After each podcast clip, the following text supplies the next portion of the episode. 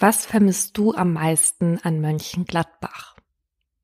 Das ist schwierig, weil eigentlich bin ich sehr froh, nicht mehr in Mönchengladbach zu wohnen.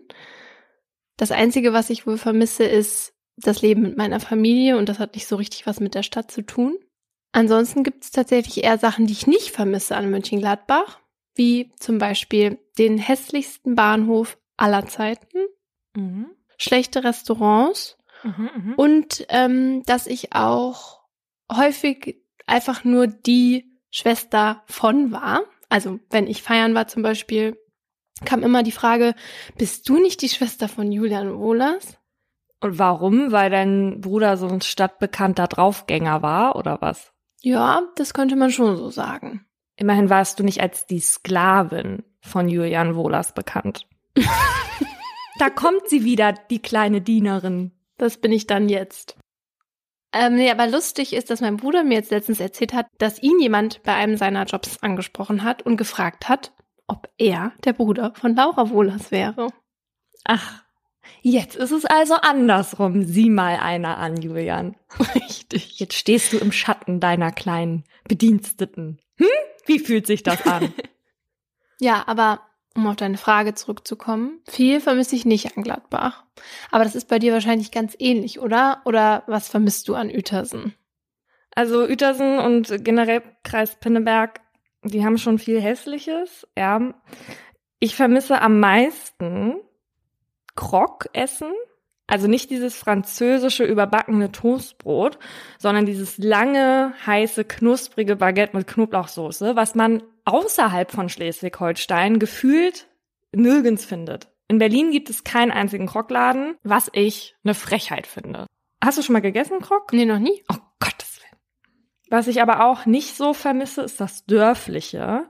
Wenn ich nach Uetersen komme, dann sehe ich halt auch meistens an einem Tag mindestens einen Ex-Freund. Und dabei habe ich gar nicht so viele. Und dann ist mir neulich auch aufgefallen, so, ich habe so einige Freundinnen, die da halt nie weggegangen sind. Und die haben selbst natürlich einen Freundeskreis. Und in diesem Freundeskreis sind meistens irgendwelche Personen, die sie nicht richtig leiden können. Also die regen sich dann ständig über eine bestimmte Person auf. Und ich bin dann immer so, aber warum macht ihr denn was miteinander, wenn dich schon nervt, wie diese Person die Pommes isst? Ja. Und das sage ich dann aber so in meiner Großstadt-Großkotzigkeit natürlich, weil in Uetersen und generell in kleinen Städten mangelt es natürlich voll an Alternativen. Ja. Ne? Also das sind eher so Zwangsgemeinschaften. Richtig. Und Berlin ist ja so unverbindlich. Hier kannst du ja jeden sofort aus deinem Leben jagen. Dann wirst du die Person nie wiedersehen. Und das finde ich auch richtig so. Wie kann ich mir denn Mönchengladbach so vorstellen? Wie sieht das aus? Ich war noch nie da. Du kannst dir das vorstellen wie eine typische Stadt in Nordrhein-Westfalen, die, weil sie so nah an anderen Großstädten ist, nicht so wirklich was aus sich macht. Also wenn du dann da zum Beispiel mal gut essen gehen willst oder feiern gehen willst oder auch ins Theater, dann würdest du halt eher die 20 Minuten nach Düsseldorf fahren oder die Stunde nach Köln, je nachdem, auf welcher Seite du dann stehen würdest, als irgendwas in Mönchengladbach zu machen oder selbst da etwas aufzubauen. Aber ich habe mir ja schon gedacht, dass du mich nach meiner Heimatstadt fragst und deshalb habe ich mir auch etwas Kurzes aufgeschrieben. Das ist jetzt kein Gedicht oder so. In Gladbach kennt gefühlt jeder jeden, gegrüßt wird trotzdem nicht. In Gladbach geht man nicht zu Fuß, auch 200 Meter werden mit dem Auto zurückgelegt. In Gladbach sitzt man in der Kneipe, trinkt Bier und guckt Fußball. Auch wenn man nicht mal Abseits erklären kann, ist man als Gladbacher natürlich Borussen-Fan. In Gladbach kauft man sich morgens am Kiosk Brötchen, ruft an Karneval statt Alarv halt Pol. Und wenn ich irgendwo Gladbacher Platt höre, dann fühle ich mich doch irgendwie zu Hause. Was ruft man da? Halt Pol. Frag mich nicht, was das heißt. Also wenn ich mir Uetersen jetzt vorstelle, dann ist es so optisch sehr klein und grau-rötlich. Also da sind mir definitiv zu viele Backsteinhäuser. Es gab da nämlich nur eine Baufirma in der Zeit, wo viele Häuser hochgezogen wurden. Und die hatten gefühlt nur eine Bauingenieurin. Und das war meine Mutter. Und die hatte eine Vorliebe für roten Backstein. Deswegen sehen jetzt alle Häuser in Uetersen gleich aus. Und ich merke, dass ich in Uetersen bin, wenn sich meine Autofahrweise verändert. Weil in Uetersen ist man während der Fahrt ständig damit beschäftigt, auf die Kennzeichen von den anderen Autos zu gucken oder in die Windschutzscheibe zu glotzen. Weil man jeden Dritten kennt hinter dem Steuer. Und deswegen... Fährst du langsam? Nee, man fährt normal. Das lernt man schon bei der Fahrschule. Okay. So Autofahren und die anderen Menschen in den Autos auschecken. Das fällt einem ja in der Großstadt nicht ein. Da ist es ja egal, ja. Aber das ist für mich auch so typisch Uetersen. Also man kann festhalten, wir sind beide nicht so die Heimatfans. Und damit herzlich willkommen zu Mordlust, einem Podcast von Funk, gemacht von zwei Dorfpomeranzen offenbar. Wir beide reden hier über wahre Verbrechen und ihre Hintergründe. Mein Name ist Paulina Kraser. Und ich bin Laura Wohlers.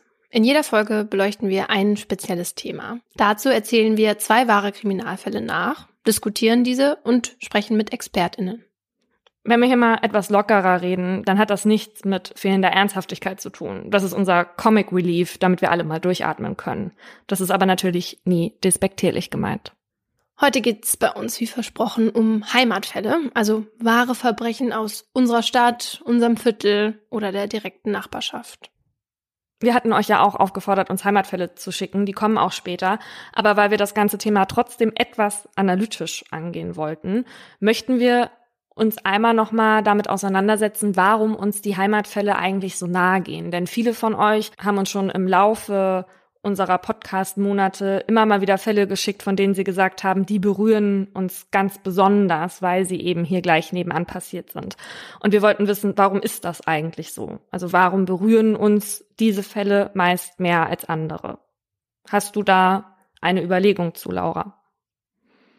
Also wenn ich jetzt an meinen Heimatfall denke, den ich jetzt gleich erzählen werde, dann hatte ich sofort Gedanken wie, sowas kann da nicht passieren. Also da, wo ich aufgewachsen bin, da, wo ich meine schöne Kindheit hatte und wo ich mich auch sicher gefühlt habe. Man möchte ja nicht wahrhaben, dass man in einer Blase gelebt hat und man möchte nicht, dass diese zerplatzt. Und wenn das dann doch so ist, dann denke ich, ist man umso mehr geschockt und umso mehr berührt. Und deswegen gehen einem solche Fälle so nah. Weil Heimat so ein Gefühl von Geborgenheit hat und das eben noch gegensätzlicher zu den Verbrechen ist. Mhm. Ich hatte ja auch die Mitglieder unserer Facebook-Gruppe Mordlust Stammtisch gefragt, warum sie denken, warum das so ist.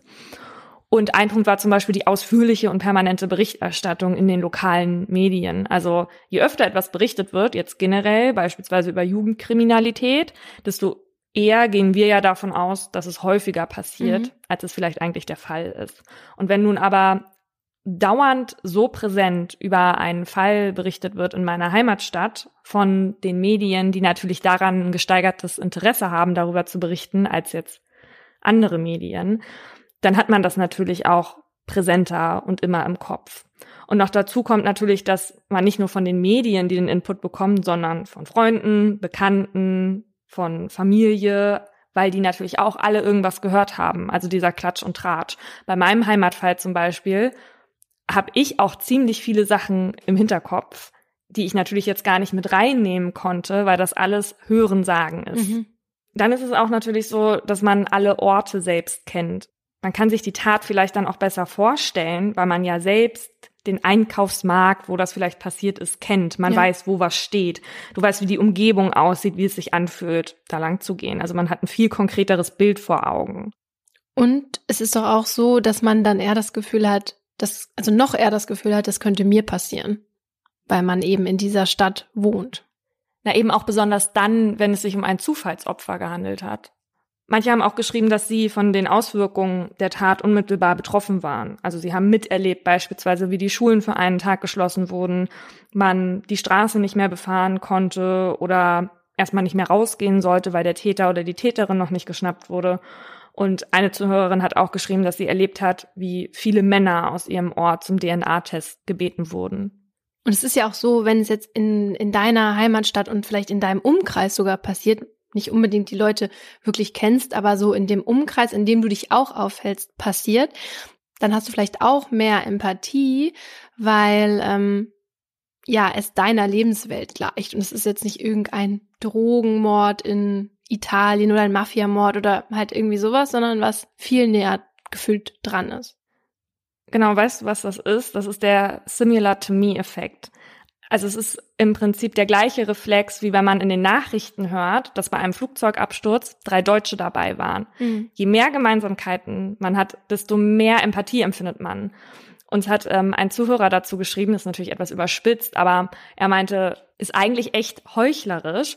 Darum interessieren sich so wenig für leidende Menschen in weit entfernten Teilen der Welt. Sowas trifft einen hier eh nicht und ist daher abstrakt und keine Sorge wert. Mhm. Aber es ist nicht ungewöhnlich, dass wir mehr Empathie mit Leuten empfinden, mit denen wir viele Gemeinsamkeiten haben. Und die Heimat ist natürlich eine große Gemeinsamkeit, die verbindet. Dann hat uns jemand geschrieben, das Böse ist nur faszinierend, solange man sich aus der Ferne damit beschäftigt. Wenn es so nah ist, ist es halt einfach nur erschreckend und deswegen für die Menschen dort eben ja auch noch schlimmer. Und das sollten wir hier natürlich auch immer in unserem Hinterkopf behalten. Wir analysieren das hier alles, ordnen das ein aus der Ferne, aber für die Betroffenen ist es halt ganz was anderes. Es ist einfach nur was Schlimmes, was von heute auf morgen ihr Leben verändert hat.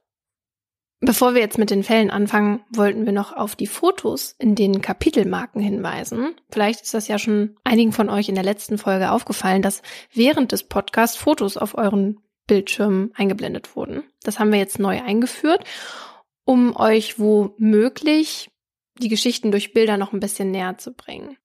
Beispielsweise, wenn wir uns auf Bücher beziehen, dann könnten wir das Cover davon reinstellen, dann könnt ihr euch einen Screenshot machen für die Leute, die nicht so lange warten möchten, bis wir das auf unserer Instagram-Seite Mordlust, der Podcast, posten. In der heutigen Folge wird es auch einige Bilder geben, vielleicht auch 1, 2 witzigere. Das Anzeigen von Fotos kann aber nicht jeder Player. Spotify zum Beispiel unterstützt das noch nicht. Also falls ihr jetzt nichts seht, dann Player wechseln oder Fantasie einschalten. Meine Geschichte, diese Folge, ist kein Kriminalfall, wie wir ihn sonst erzählen. Dennoch geht es um ein Verbrechen und es zeigt, was passieren kann, wenn sich niemand wirklich für einen Menschen verantwortlich fühlt. Es ist der 29. April 2017 in Mönchengladbach, einer Stadt, die fast jeder in Deutschland kennt. Nicht, weil sie besonders groß oder besonders schön ist, eher das Gegenteil ist der Fall, sondern weil sie einen Fußballverein hat, der in der Bundesliga bei Zeiten ziemlich weit oben mitgespielt hat und derzeit wieder spielt. Das ist nicht nur der Grund für Gladbachs Bekanntheit, sondern auch der Grund, weshalb ich in dieser Stadt aufgewachsen bin, weil mein Vater lange Zeit für die Borussia tätig war. Als Heimat sucht man sich diese Stadt meiner Meinung nach nämlich nicht unbedingt aus, wenn man dort nicht geboren wurde. Aber das wurde, glaube ich, schon deutlich.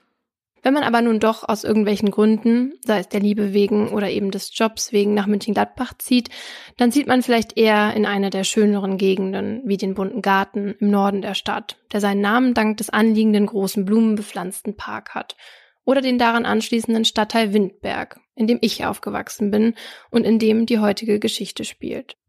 Ein Stadtteil, der zentral und dennoch ruhig liegt, in dem es einen Fußball-, Tennis- und einen Turnverein gibt und viele Eltern ihre Kinder auf das katholische Gymnasium um die Ecke schicken, in dem sich die Nachbarn untereinander kennen und Kinder draußen auf der Straße bis spät abends spielen können. In Windberg fühlen sich die Menschen sicher, eigentlich in ganz Gladbach, denn obwohl sie fast 260.000 Einwohner zählt, ist sie einer der sichersten Großstädte in ganz Deutschland. Und trotzdem wird hier an diesem Samstag ein furchtbar tragisches Verbrechen offenbart. Es ist kurz vor 12, als Herr Schmidt mit seinem Hund Polly den Steinberg entlang spaziert. Eine Straße in Windberg, die direkt auf den großen Wasserturm der Stadt zuführt.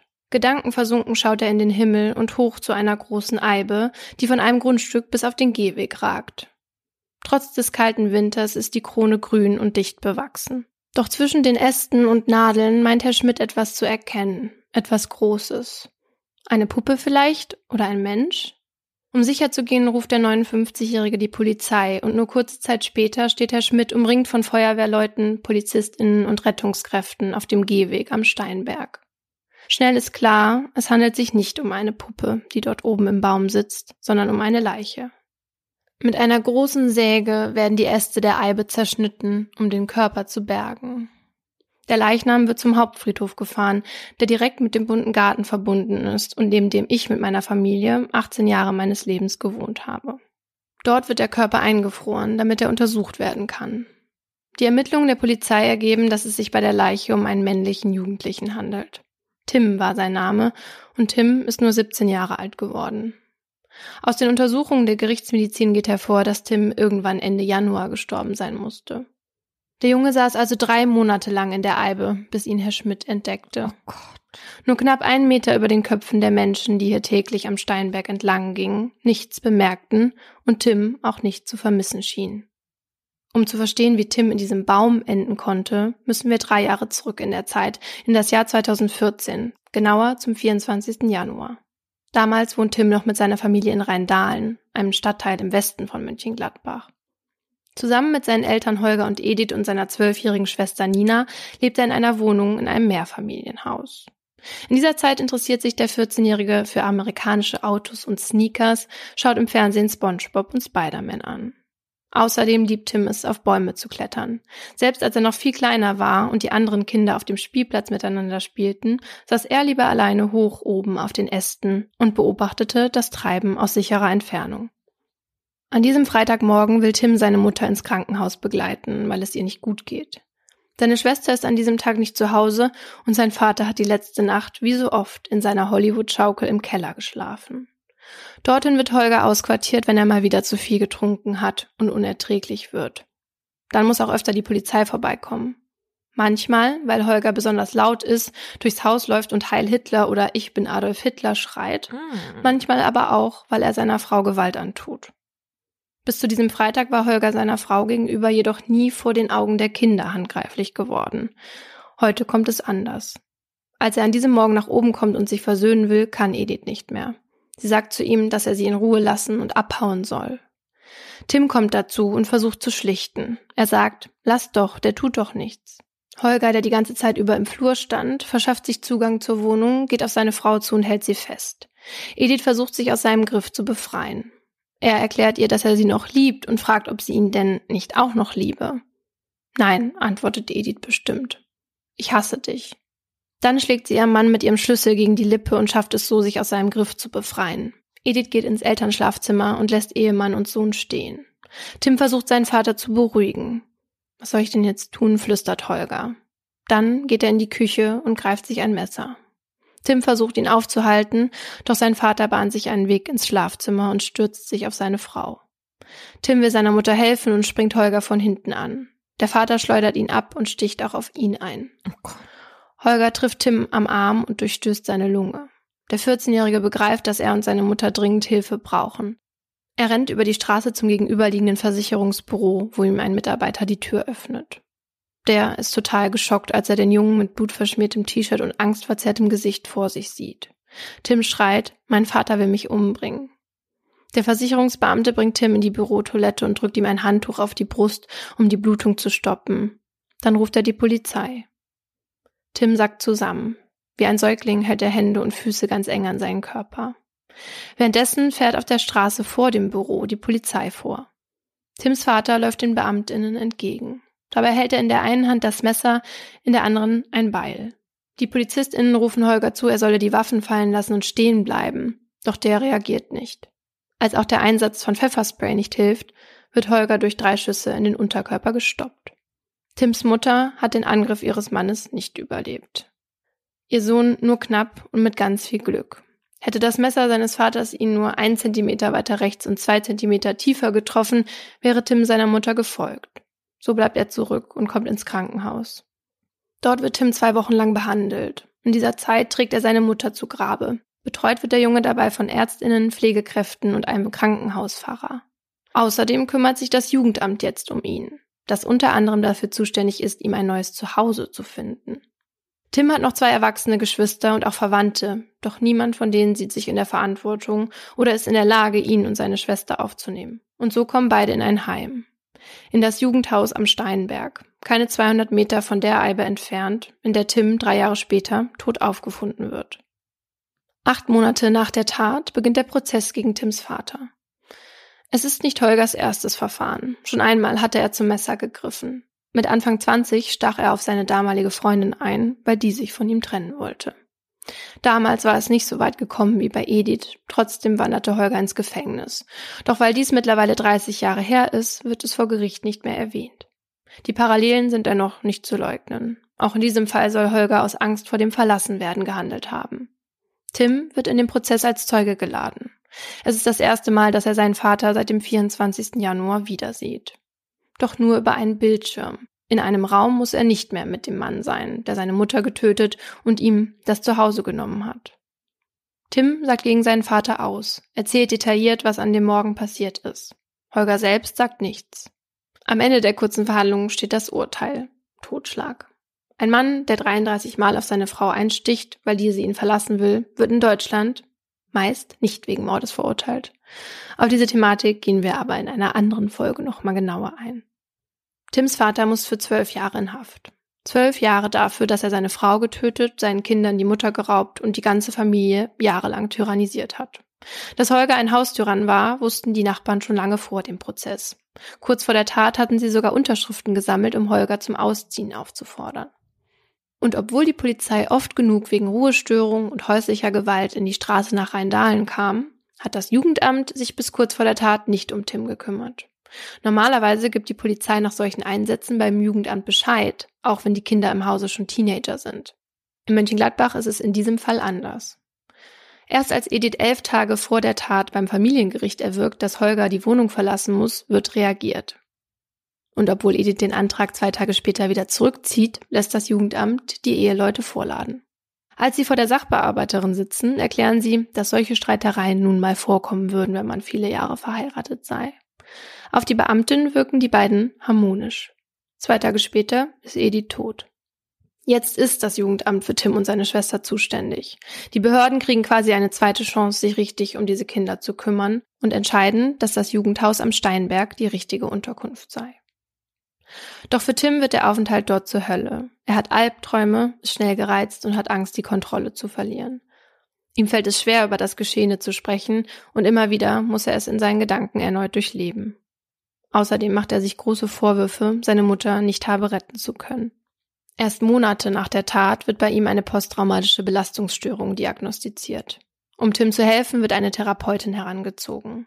Diese sagt später, dass Tim noch nicht therapiebereit war, dass er nicht in der Lage war, das Ausmaß seines Leids zu ertragen. Manchmal habe er ihr schon eine Frage gestellt, das Gespräch dann aber kurz darauf wieder abgebrochen. Bei Jugendlichen ist diese psychische Erkrankung oft noch stärker ausgeprägt als bei Erwachsenen. Das liegt daran, dass sich die Probleme der Pubertät mit denen des Traumas mischen.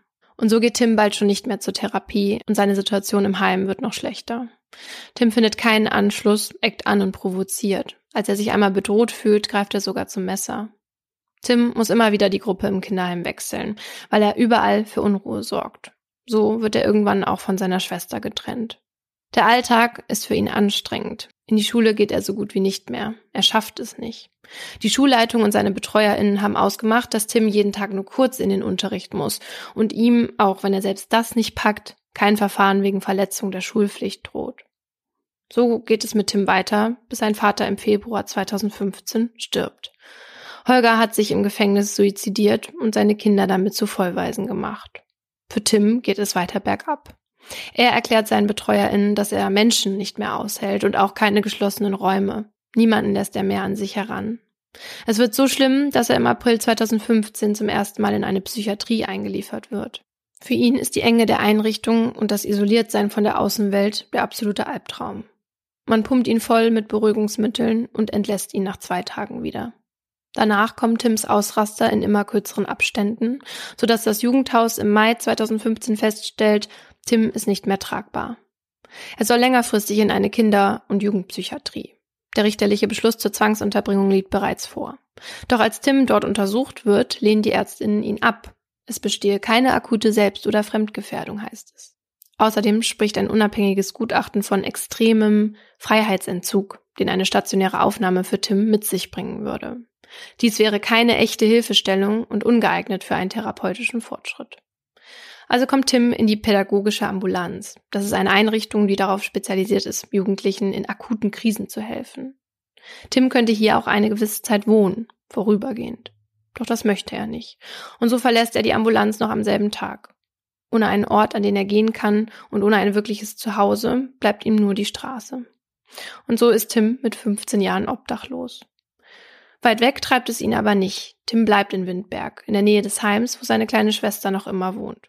Mit der Zeit lernt Tim auf der Straße zu überleben. Immer trägt er mehrere Schichten Klamotten übereinander, meistens als oberste Schicht einen Pullover, dessen Kapuze er tief ins Gesicht zieht. Alles, was Tim besitzt, hat er entweder an oder in seinem Rucksack. Und wenn er unterwegs ist, ist er meistens allein. Das berichten Nachbarn und AnwohnerInnen später. Sie sehen Tim auf dem Spielplatz, bei den Schrebergärten oder vor der Bäckerei um die Ecke, vor der eine kleine weiße Bank steht. Wie er auf der Treppe des Gesundheitsamts oder auf dessen Flachdach sitzt, wie er auf dem Dach der Araltankstelle schläft oder auf die große Eibe am Steinweg klettert. Der alte Baum wird zu Tims Lieblingsort. Immer häufiger schläft er auch in dessen Krone, bindet sich dafür mit Seilen fest, damit er nachts nicht herunterfällt. Die Eibe steht zwar auf einem Privatgrundstück, aber über einen Stromkasten kann man gut hinaufklettern. Auch heute steht der Baum noch. Als ich vor kurzem da war, um Fotos zu machen, war er grün und dicht bewachsen, was ihn zu einem so guten Versteck macht. In Tims Zeit auf der Straße schauen seine BetreuerInnen und StreetworkerInnen nach ihm, geben ihm Geld, Essen und bieten Hilfe an. Es gibt feste Uhrzeiten und Tage, an denen er sie treffen kann. Und wenn er denn mal zu einem von diesen Treffen kommt, gibt es manchmal Momente, an denen einer seiner Betreuer das Gefühl hat, zu ihm durchzudringen. Doch dann blockt Tim wieder ab, wie er es schon von ihm kennt, seitdem er 2014 in das Heim am Steinberg gekommen war. Im Juli 2016 wird Tim dann noch einmal in die Psychiatrie eingeliefert, nachdem er in einem sehr schlechten Zustand aufgelesen wurde. Doch nach nur wenigen Stunden wird er wieder entlassen. Wieder bestehe keine akute Selbst- und Fremdgefährdung. Irgendwann kommt Tim dann gar nicht mehr zu den Treffen mit den SozialarbeiterInnen und sucht andere Wege, um zu überleben.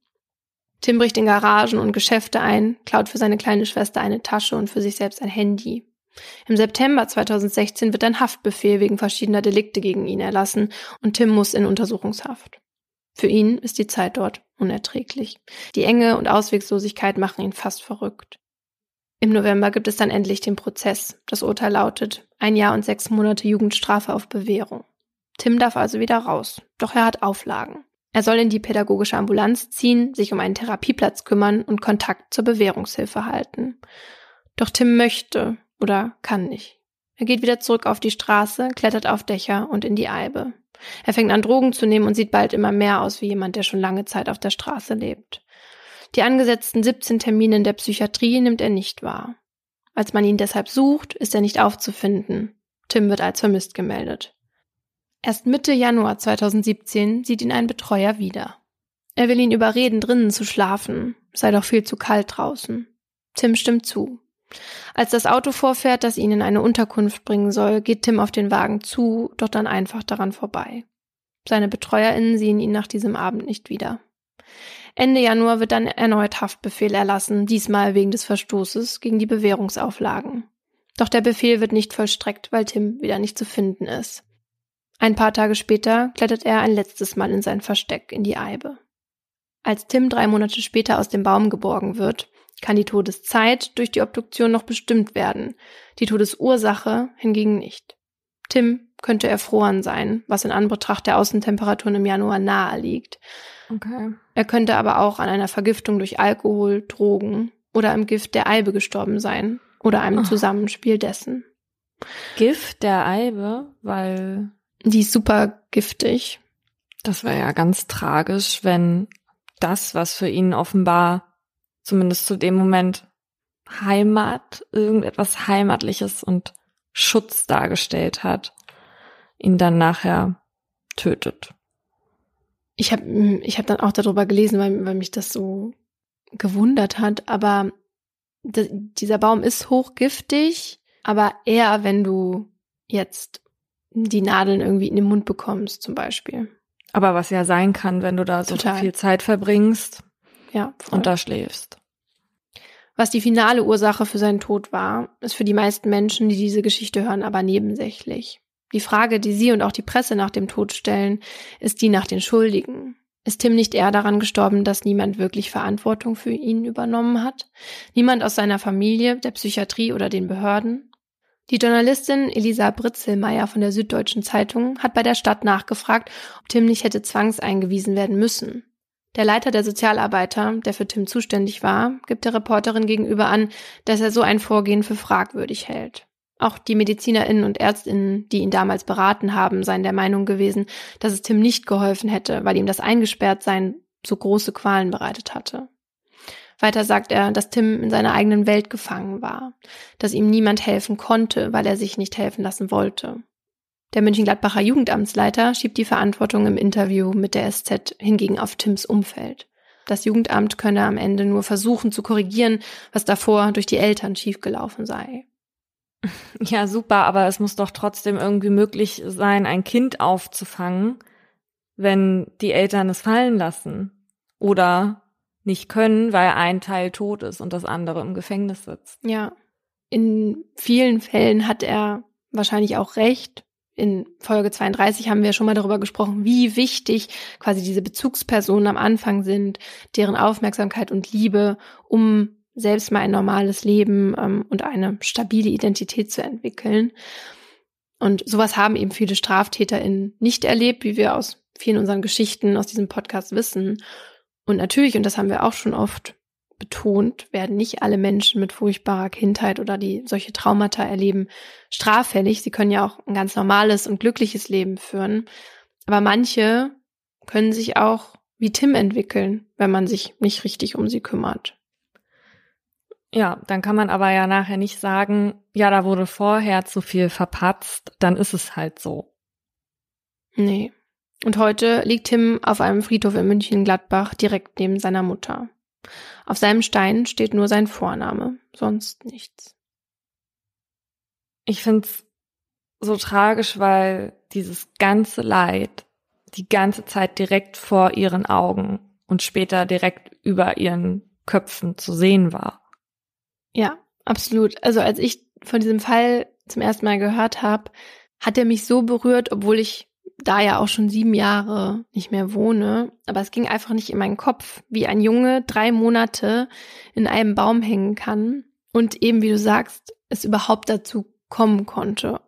Und während ich jetzt diese Recherche gemacht habe, habe ich auch über diese Fragen wieder nachgedacht und habe mich auch dabei ertappt, zu meinen, und vielleicht ist das bei dir gerade auch so, dass solch ein Ende bei Tims Lebenslauf ja fast vorhersehbar war. Also niemand hatte sich um ihn gekümmert, er war immer allein, psychisch krank und keiner fühlte sich wirklich verantwortlich. Aber wieso eigentlich? Man wusste doch, dass er Probleme hat und wieso hat man ihn eigentlich nicht in der Psychiatrie aufgenommen? Man hätte doch vorhersehen können, dass er sonst verloren war. Und solche Gedanken sind nach einer Tragödie wie diese ganz normal. Sie beruhen aber auf einem Fehler, den wir Menschen machen. Und damit komme ich zu meinem Aha, dem sogenannten Rückschaufehler und warum der gefährlich sein kann. Der Rückschaufehler ist ein Phänomen aus der Gedächtnisforschung, bei dem man dazu neigt, nachdem ein Ereignis eingetreten ist, die Vorhersehbarkeit dieses Ereignisses zu überschätzen. Das kennt gerade die Frau Wohlers mit mir, weil ich habe nämlich alles am Ende immer schon vorher gewusst. Das stimmt. Weshalb Laura mittlerweile auch schon zugegeben hat, dass sie der Meinung ist, dass ich hellseherische Fähigkeiten habe. Da gab es aber wirklich einige Situationen. Mhm. Also man überschätzt die Vorhersehbarkeit, unterschätzt die Zufälligkeit und passt selbst getroffene Vorhersagen an das tatsächliche Ereignis an. Es handelt sich also quasi um eine Art kognitive Verzerrung. Und die Menschen erinnern sich dann systematisch falsch an ihre früheren Aussagen und an ihre früheren Gedanken mit dem Ziel, die halt passend zu dem tatsächlich eingetroffenen Ereignis umzudeuten. Und so etwas geschieht zum Beispiel häufig bei Fällen von Kindesmissbrauch oder Kindesvernachlässigung in Familien, die vom Jugendamt betreut wurden. Familie X stand seit Jahren unter Beobachtung, alle Dienstvorschriften wurden eingehalten und so weiter. Trotzdem stirbt dort ein Kind. Und dann kommt sofort die Frage, wie konnte so etwas trotz Beobachtung des Amts passieren? Und dann werden Informationen, die man vor dem Tod des Kindes hatte, plötzlich anders gedeutet und Aussagen wie, das muss denen doch klar gewesen sein, werden laut. Im Fall von Tim geht es einer Anwohnerin ähnlich. Sie erzählt der Presse nach Tims Tod, dass sie ihn einmal auf dem Spielplatz beobachtete, wie er Joghurt mit den Fingern aus einem Becher aß und den Becher dann einfach auf den Boden geschmissen hat, wo auch schon andere leere Becher lagen. Und die Nachbarin ist dann zu ihm und hat den Becher aufgehoben und in den Müll geschmissen, ohne ein Wort zu sagen. Daraufhin fragte Tim sie, warum machen Sie das? Sie, wenn ich dir sagen würde, du sollst ihn aufheben, würdest du es sowieso nicht tun. Tim sah die Frau daraufhin verletzt an, stand auf und warf die restlichen Becher in den Mülleimer. Dann fragte die Nachbarin ihn noch, warum ein Junge in seinem Alter auf der Straße lebt.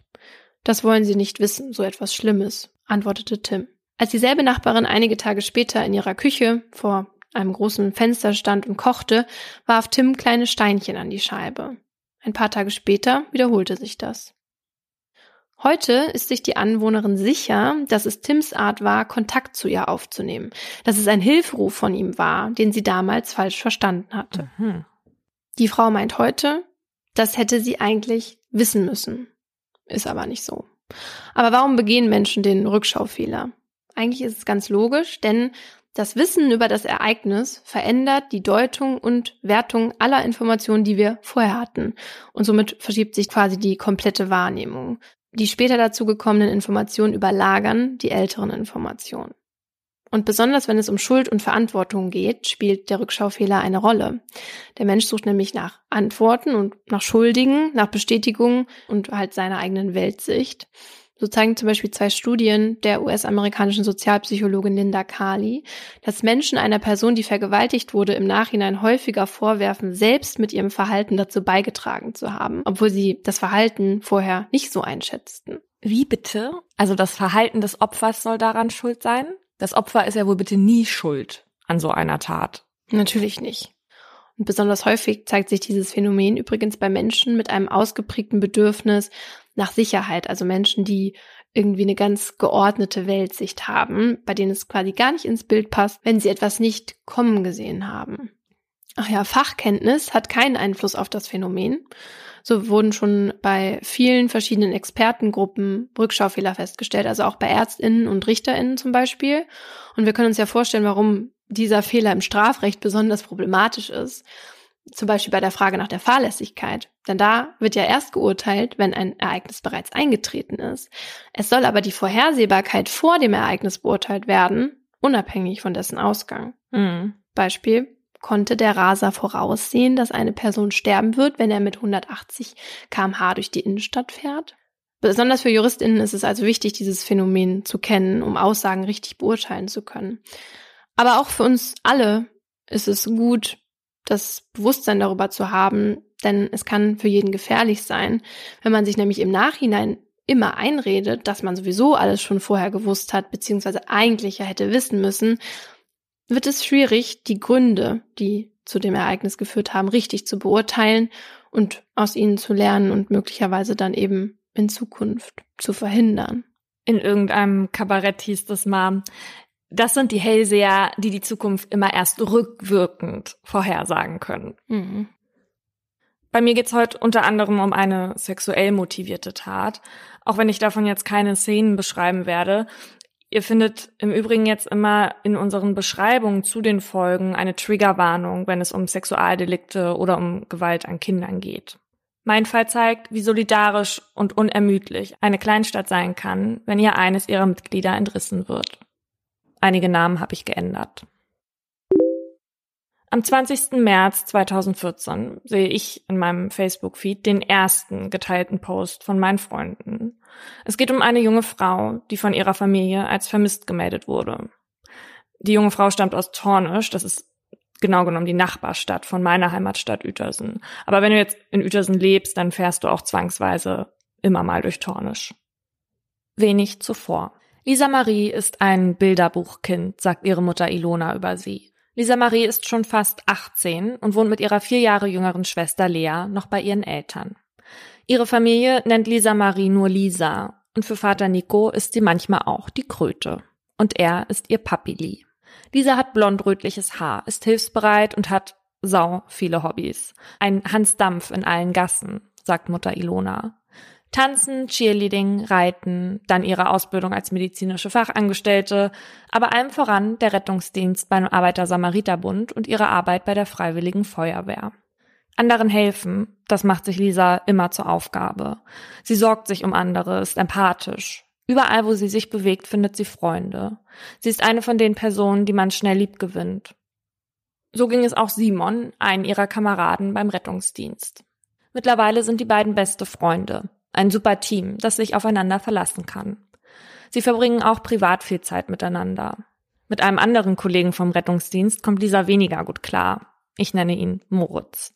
Moritz ist unsterblich in Lisa verliebt. Das hat er ihr auch schon gestanden. Lisa aber hat kein Interesse an Moritz, hat ihm aber angeboten, freundschaftlich mit ihm umzugehen. Mit der Abfuhr lebt Moritz aber nicht gern. Er kann nicht akzeptieren, dass die Frau, für die er so starke Gefühle hegt, diese nicht erwidert. Er wird aufdringlich, schreibt ihr ständig Nachrichten bei WhatsApp, wartet vor ihrem Zuhause im Auto auf sie. Sogar Lisas Familie fühlt sich davon schon genervt, so penetrant ist er. Manchmal fährt er Lisa auch im Auto hinterher. Der Zustand ist irgendwann nicht mehr zu ertragen. Die Familie bewirkt eine einstweilige Verfügung gegen Moritz. Jetzt darf er Lisa nicht näher als 50 Meter kommen, sonst muss er eine Geldstrafe bezahlen. Trotzdem lässt es sich nicht ganz vermeiden, Moritz auch noch manchmal zu sehen. Er und Lisa arbeiten ja immerhin gemeinsam im Rettungsdienst. Allerdings scheint es irgendwann, als hätte die Verfügung Früchte getragen. Moritz' Annäherungsversuche nehmen ab. Und dennoch, ein mulmiges Gefühl bleibt. So einen Verehrer will man nicht. Lisa hat übrigens einige Verehrer. Aber einer, der gefällt ihr tatsächlich auch. Das ist der Jan. Die beiden kennen sich von einer Feuerwehrübung. Er ist in der Nachbarsgemeinde tätig. Die beiden lernen sich kennen und lieben. Jan ist Lisas erster richtiger Freund. Ihre Liebe ist so intensiv und innig, dass Jan schon nach 4 Wochen Beziehung mit zu Lisa ins Elternhaus zieht. Ihre Eltern mögen Jan. Er ist aufmerksam, lieb und kümmert sich um ihre Tochter. Auch Vater Nico sieht, dass Jan alles für seine Kröte machen würde. Die beiden kleben nahezu aneinander. Manchmal denkt Ilona, dass die beiden mittlerweile zu einer Person verschmolzen sind. Aber leider ist Jan auch ziemlich eifersüchtig. Ihm gefällt es nicht, wenn Lisa alleine loszieht oder er mitbekommt, wenn andere Jungs ihr Aufmerksamkeit schenken. Das stört Ilona. Jan gefällt es auch nicht, wenn Lisa Kontakt zu anderen aus der Jugendfeuerwehr hat. Aber Lisa ist nun mal ein Gemeinschaftsmensch und mag ihr Team. So viele unterschiedliche Menschen. Da ist zum Beispiel der Finn, der ist 16 Jahre alt, ein bisschen moppelig und eher der Außenseiter-Typ. Bei einem Gruppenabend hat sich Lisa mal länger mit ihm unterhalten.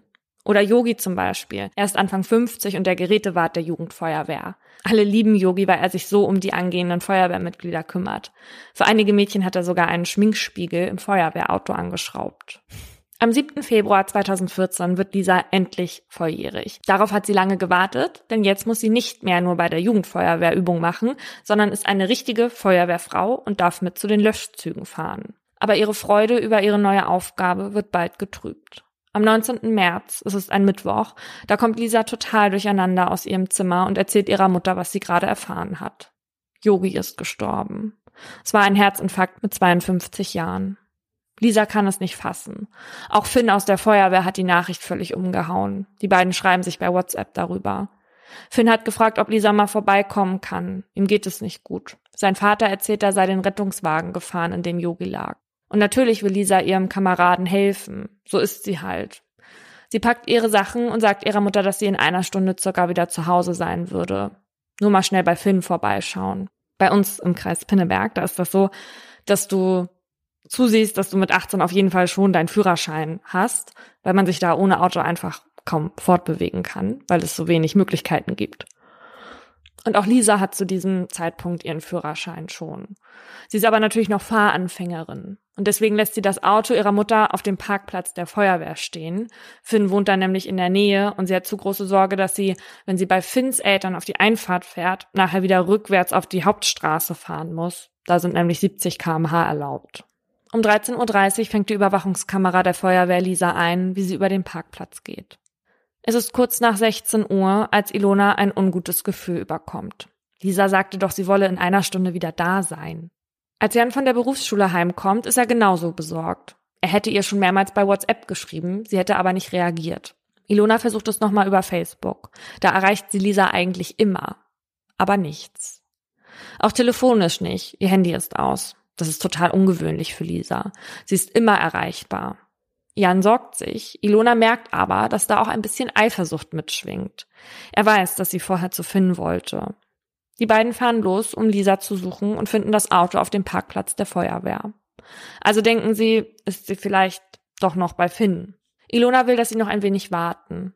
Aber zu Hause finden sie auch keine Ruhe und es gibt weiterhin keine Rückmeldung von Lisa. Nachdem Ilona die Nummer von Finn herausgefunden hat, versucht sie es bei ihm. Finn sagt, dass Lisa sich schon um ca. 3 Uhr von ihm auf dem Nachhauseweg gemacht hat, weil sie Kopfweh hatte. Ilona bittet Finn, sich zu melden, falls er was hört. Jetzt sind Ilona und Jan beunruhigt. Ist dir vielleicht etwas auf dem Weg passiert? Ilona denkt aber auch wieder an den Stalker. Ist der Albtraum doch nicht vorbei? Sie rufen bei der Polizei an und melden Lisa als vermisst. Die Polizei sagt ihnen aber, dass sie erstmal noch keine öffentliche Suche starten können. Immerhin ist Lisa ja jetzt 18 und erst ein paar Stunden weg. Dann müssen sie eben selbst aktiv werden, denkt sich Lisas Familie. Mittlerweile ist auch Vater Nico von der Arbeit nach Hause gekommen. Zusammen mit Simon und Lisas Schwester bildet er einen Suchtrupp. Sie gehen die Gegend von Finns Zuhause bis zum Auto ab. Vielleicht ist sie ja irgendwo umgekippt und braucht Hilfe. Auch der Arbeiter-Samariter-Bund weiß inzwischen, dass Lisa gesucht wird. Weil die dort eine Hundestaffel zur Verfügung haben, fordert ein Mitarbeiter des ASB einen Man-Trailer-Hund an. Mit einer Haarbürste und einer Zahnbürste von Lisa soll der ihren Geruch verfolgen. Aber der Hund schnüffelt nur längere Zeit an der Eingangstür vor Finns Elternhaus. Und das ist ja auch kein Wunder, immerhin war Lisa dort ja auf jeden Fall. Danach laufen sie mit dem Hund einmal um das Haus herum und dann zur Straße. Über 3 Kilometer legen sie zurück, bis sie die Suche abbrechen müssen. Der Hund kann keine Fährte aufnehmen.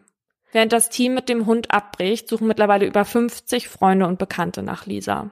Bis in die frühen Morgenstunden sind sie mit Taschenlampen unterwegs. Ohne Erfolg. Donnerstag, 20. März 2014. In meinem Facebook-Feed sehe ich, dass meine Freundin Kerstin, mit der ich in den USA war, einen Post teilt. Polizei sucht 18 Jahre alte Tornescherin Lisa Marie B. Die junge Frau kam gestern nicht nach Hause und heute nicht zur Arbeit. Es ist der Morgen, einen Tag nach Lisas Verschwinden. Bisher fehlt immer noch jede Spur von ihr. Bekannte, Freunde und Familie haben sich mittlerweile organisiert. Mit der Freiwilligen Feuerwehr sind es ca. 200 Leute, die nur ein Ziel haben: Lisa Marie zu finden. Es herrscht eine unglaubliche Solidarität. Jeder hilft, wo er kann. Jans Vater war mal bei der Bundeswehr und koordiniert die Sucher. Er teilt die Gegend in einzelne Abschnitte ein. Ilona organisiert derweil die Suche im Netz. Sie starten einen Aufruf, der tausende Male geteilt wird. Auch viele meiner Freunde beteiligen sich daran. Bei YouTube stellen die Sucher ein Video mit der Vermisstenmeldung von Lisa Marie ein. Sie drucken Flyer mit Fotos von Lisa und verteilen sie in ganz Tornesch. Nikos Chef besorgt für seinen Mitarbeiter extra einen Hubschrauber, sodass sie das Gebiet zusätzlich von oben absuchen können. Ganz Tornesch weiß mittlerweile von Lisa Marie. Alle halten die Augen offen. Wieder suchen Bekannte, Freunde und Familie bis spät in die Nacht. Was keiner weiß: einer von ihnen sucht nicht wirklich nach Lisa Marie. Eine Person weiß, wo sie ist und spielt die Sorge nur. Freitag, 21. März 2014. Meine Facebook-Freundin Emilia teilt den Beitrag der Feuerwehr Tornesch. Licht an für Lisa. In Seemannsfamilien ist es Brauch, ein Licht im Fenster stehen zu haben, bis die Seeleute wieder nach Hause kommen. Wir möchten euch daher bitten, abends im Raum Tornesch eine Lampe für Lisa ins Fenster zu stellen. Bitte keine Kerzen neben Gardinen. Dies soll ein Zeichen sein, dass wir an sie denken und auf ihre Heimkehr warten. Helft bitte mit und sorgt dafür, dass Tornesch nachts für Lisa leuchtet, bis sie wieder bei uns ist. Als sich alle am Freitag, 2 Tage nach Lisas Verschwinden, zur Suche treffen, ist die Polizei auch schon auf den Beinen. Mittlerweile suchen die BeamtInnen auch offiziell. Ein Hubschrauber mit Wärmebildkamera und mehrere Man-Trailer-Staffeln sind im Einsatz, während Tornesch im Regen versinkt. Die Polizei beginnt jetzt außerdem damit, Lisas Umfeld zu befragen. Die Eltern, Simon, Jan, die ErmittlerInnen fragen, welche Probleme Lisa hatte, ob sie kürzlich mit jemandem gestritten hat. Auch Moritz wird von der Polizei befragt, also der Stalker. Eine verdächtige Person kann aber nicht festgemacht werden. Dennoch stößt die Polizei auf eine interessante Information. Finn erzählt ihnen, dass Lisa ihm gegenüber geäußert hat, dass sie sich morgens noch mit Jan gestritten hat. Weshalb, weiß er nicht, aber vielleicht war es mal wieder seine Eifersucht. Die wurde immerhin immer schlimmer im Laufe der Beziehung. Lisa hat sich manchmal richtig eingeengt gefühlt, das ist ihrer Mutter auch aufgefallen. Auf Nachfrage behauptet Jan, sich mit Lisa morgens nicht gestritten zu haben. Mittlerweile berichtet auch die Presse von dem Fall. Weil Finn offenbar der Letzte war, der Lisa Marie gesehen hat, wird auch er interviewt. Er erzählt der Hamburger Morgenpost, dass Lisa ihm gegenüber Stress mit ihrem Freund erwähnte. Dann sagt er noch, dass sie so eine Stunde gequatscht haben, bevor sie wieder gegangen ist, und dass er sich große Vorwürfe macht, sie nicht zum Auto begleitet zu haben. Während Finn das erzählt, fängt er an zu weinen und sagt: Lisa, komm bitte zurück. Es ist mein allergrößter Wunsch. Am Samstag, den 22. März, findet sich in meinem Facebook-Feed kein Eintrag zur Suche von Lisa, der geteilt wird. Und das liegt vor allem daran, dass man einfach nicht vorankommt. Also die Polizei hat immer noch keine verdächtige Person ins Auge fassen können und die Suchaktion bleibt auch ergebnislos. Mittlerweile wird aber in alle Richtungen ermittelt. Lisas Eltern haben jetzt fast 3 Tage durchgehend nach ihrer Tochter gesucht. Das heißt, sie haben kaum gegessen, keinen Schlaf finden können. Alles, was sie wollen, ist, ihre Tochter wieder in die Arme zu schließen. Auch diese Nacht stellen die Tornescher Kerzen aufs Fensterbrett, um Lisa den Weg nach Hause zu leuchten. Sonntag, 23. März. Ein Mitarbeiter aus der Feuerwehr Tornesch teilt über ihren Account auf Facebook: Ich soll euch von Lisas Mama Grüße ausrichten und ihren Dank an alle, die an sie und ihre Familie denken und Lisa Kraft geben, das alles zu überstehen. Schon morgens um 7 an diesem Tag meldet sich eine Frau persönlich beim Polizeirevier in Tornesch. Sie hat eine beunruhigende Entdeckung am Vorabend gemacht. Nachdem ihr erst eines der Flugblätter in die Hand gefallen ist und sie dann auch noch den Bericht in der Hamburger Morgenpost las, surfte sie ein bisschen im Internet. Sie landete auf YouTube und entdeckte dort den Account einer Person, deren Namen ihr im Zusammenhang mit Lisa schon bekannt war. Diese Person hatte 2 Videos hochgeladen. Darin ging es um selbstgedrehte Videos von Einsatzfahrzeugen in Tornesch. Aber der Accountinhaber hatte auch mehrere Videos favorisiert. Und diese Videos zeigen nachgespielte Szenen, wie Frauen sterben. Dort sind Männer zu sehen, die Frauen beispielsweise in der Badewanne erwürgen. Alle Videos hatten gemeint, dass man während des Todeskampfes die Füße der Frauen zeigte.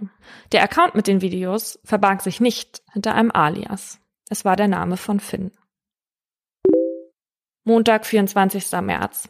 Mein Chef, ich nenne ihn jetzt mal Farid, aus dem persischen Restaurant, in dem ich damals gearbeitet habe, teilt auf Facebook: Leiche gefunden. Lisa Marie vermutlich getötet. Meine Freundin und Kollegin, auch aus dem Restaurant, teilt den gleichen Artikel und schreibt darunter: So traurig. Die Polizei hatte einen Durchsuchungsbeschluss erwirken können. Deswegen versammeln sich an diesem Montagmorgen einige BeamtInnen vor Finns Elternhaus, während 2 andere ihn von der Schule abholen. Finn zeigt darauf kaum Reaktionen. Auf dem Weg zur Wache fahren sie an seinem Zuhause vorbei. Auch die vielen Polizeiautos davor scheinen nichts in ihm auszulösen. Bei seiner Vernehmung leugnet er weiterhin zu wissen, was mit Lisa Marie passiert ist, verstrickt sich aber zunehmend in Widersprüche, gerade was die Zeit angeht, wann sie gegangen ist oder gekommen ist. Nahezu zeitgleich findet das Team in Tornesch nur wenige Meter hinter Finns Haus Lisas entkleidete Leiche. Sie wurde unter einem blühenden Strauch abgelegt. Den Moment, als Lisas Familie von der Nachricht erfährt, beschreibt Vater Nico so: Ich hätte gerne meine Frau in den Arm genommen, mit ihr zusammen geweint. Aber bei mir war es wie eine Starre gewesen. Ich konnte mich nicht bewegen im ersten Moment. Es war alles weg. Es war alles leer. Schrecklich. Mittlerweile konfrontieren die ErmittlerInnen Finn mit den Gewaltvideos von seinem YouTube-Kanal. Die Vernehmung zieht sich und die BeamtInnen machen nur langsame Fortschritte. Dann aber gesteht er, Lisa unter einem Vorwand zu sich gelockt und sie dann umgebracht zu haben. Sein Vater hatte den Rettungswagen von Yogi gar nicht gefahren. Finn war an diesem Mittwoch erkältet, ging also nicht zur Schule und saß schon früh vorm PC, um sich durch seine YouTube-Liste zu klicken. Als Lisa dann kam, unterhielten sie sich kurz, aber Lisa wollte nicht lang bleiben. Sie zog nicht mal ihre Jacke aus. Er gab vor, sie raus begleiten zu wollen. Dann ging sie durch den Flur, sie vor ihm, und dann seien da plötzlich wieder die Videos in seinem Kopf gewesen, sagt Finn. Als er sie von hinten würgte, seien sie umgefallen. Lisa hatte sich gewehrt, aber er konnte einfach nicht aufhören. Dann hat er sich auf sie raufgesetzt und zugedrückt, bis es vorbei war. Er entkleidete ihre Leiche, packte ihre Klamotten in einen gelben Sack und stellte sie auf den Dachboden. Ihren Körper, so sagt er, hat er mit einem Bollerwagen zur Ablegestelle transportiert. 7.10.2014. Meine Freundin Katharina teilt einen Artikel des Hamburger Abendblatts. Veröffentlicht nach dem 2. Prozesstag. Bevor der 16-Jährige im März Lisa Marie in Tornesch erwürgte, kam es zu 3 ähnlichen Vorfällen. Möglich ist, dass die Jugendkammer für den Angeklagten Sicherheitsverwahrung anordnet. Ein halbes Jahr nach der Tat, die das Leben für so viele Menschen in Tornesch veränderte, steht Finn vor Gericht. Die Öffentlichkeit ist aufgrund von Finns Alter ausgeschlossen. Die Klage lautet Mord aus Heimtücke. Dafür bekommt er nach Jugendstrafrecht maximal 10 Jahre. Lisas Familie tritt als Nebenkläger auf. Ihnen geht es nicht darum, dass Finn möglichst hart bestraft wird. Vielmehr möchten sie endlich Antworten auf die Fragen, die ihnen so lange unbeantwortet blieben. Vor allem möchten sie endlich wissen, warum ihre Tochter sterben musste. Gleich am ersten Prozesstag wiederholt Finn sein Geständnis. Während der Verhandlung kommt heraus, und das sage ich jetzt, obwohl wir gerade über den Rückschaufehler gesprochen haben, dass sich die Tat irgendwie angedeutet hatte. Zu Hause war Finn zwar immer höflich, immer zuvorkommend, hat nie etwas ausgefressen, aber 3-mal ist er schon auffällig geworden, weil er andere Kinder würgte. Da war er gerade einmal 13. Mhm. Einmal traf es einen Schulkameraden, als sie zusammen Hausaufgaben machten. Ohne ersichtlichen Grund ging Finn auf ihn los. Ein anderes Mal war es eine Mitschülerin, von der sich Finn vorher gedemütigt fühlte. Er lockte sie unter einem Vorwand in den Wald und attackierte sie dort. Nur weil eine Passantin zufällig dazwischen kam, konnte sich das Mädchen befreien. Als das rauskam, schleppte seine Mutter Finn zu einer Therapie. Die war aber irgendwann zu Ende, weil die Frau, mit der er sprach, den Job wechselte. Er schien aber zu dem Zeitpunkt auf einem guten Weg zu sein. Finn musste nach den Vorfällen auch die Schulklasse wechseln. Warum? Das wurde unter den LehrerkollegInnen nicht kommuniziert. Und so dachte sich die neue Klassenlehrerin auch wenig dabei, als ihr 2 Schülerinnen erzählten, dass Finn sie anschrieb und nach Fotos von ihren Füßen fragte. Hätten mehrere von den Vorfällen gewusst, wäre man vielleicht alarmierter gewesen. Auch Finns Mutter bekam von der Fußsache nichts mit. Heute fragt sie sich, was sie falsch gemacht hat. Vielleicht hat sie ihn zu sehr behütet. Sie ist immer lang auf Arbeit gewesen und nachts haben sie und Finn dann zusammen in einem Bett geschlafen und geredet. So bekam sie wenigstens was von seinem Leben mit. Der Vater schlief übrigens im Kinderzimmer. Mhm. Die Gutachter sagen, Finn hätte nur ein eingeschränktes Empathieempfinden und eine schwere seelische Abartigkeit. Er wäre zwar schuldfähig, aber zur Tatzeit durch seinen Würgedrang gesteuert gewesen. Das Gericht verurteilt Finn nach 4 Verhandlungstagen zu 9 Jahren Haftstrafe und vorheriger Unterbringung in einer forensischen Psychiatrie. Nur 4 Prozesstage hat das Gericht gebraucht, um den Fall aufzuarbeiten. Für Lisas Eltern ist das zu wenig. Ihnen hatte man gesagt, dass man hier Antworten finden würde. Aber sie wissen immer noch nicht, warum ihre Tochter sterben musste. Oder warum keiner bei der Suche die Leiche gefunden hat, wenn Finn sie wirklich gleich nach der Tat am Fundort abgelegt hat. Sie glauben ihm das nicht. Vom Hubschrauber aus konnte man selbst einzelne Helfer erkennen und da soll der tote Körper unentdeckt geblieben sein. Außerdem hätten sich sicherlich Tiere daran zu schaffen gemacht. Der Gutachter wiederum stützt Finns Aussage. Die Leichenflecken würden zu seiner Aussage passen. Dass die Tat einen sexuellen Hintergrund hatte, das ist klar. Aber ob es auch einen sexuellen Übergriff gab, auch das konnte final nicht geklärt werden. Hinweise dafür gab es offenbar nicht, aber das Gericht schließt es ausdrücklich nicht aus. Mit ihren offenen Fragen werden die Eltern von Lisa Marie allein gelassen. Der Schock in Tornesch sitzt noch lange tief. Keiner kann fassen, dass einer, der vorgab, ein Freund, einer von ihnen zu sein, zu so etwas fähig ist.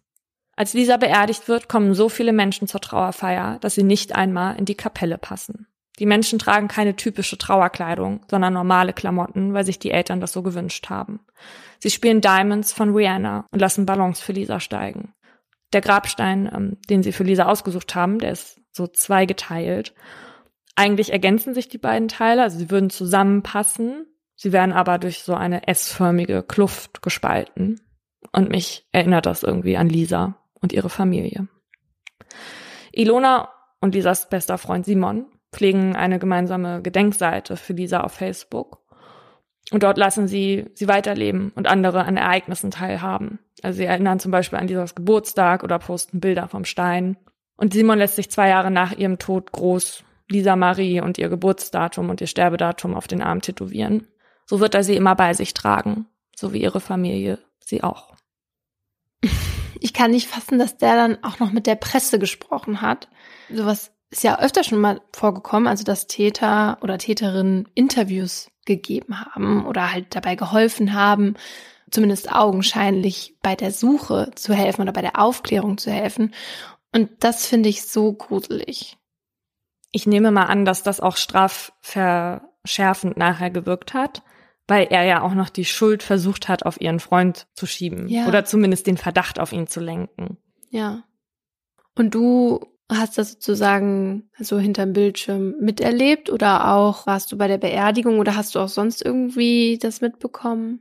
Nein, also ich kannte sie ja gar nicht, deswegen ich habe da ja schon in Berlin gewohnt und habe gesehen, dass meine Freunde das teilen. Mhm. Ich kenne aber natürlich über Ecken ganz viele Menschen, die irgendwie mal mit Lisa zu tun hatten, die in der Feuerwehr waren. Mhm. Meine eine Freundin hat den und weißt du, dann hat mal jemand neben jemanden gesessen, immer dieses Ganze, also Ich habe heute erst so eine Art geschäftliches Gespräch mit einer aus Uetersen gehabt.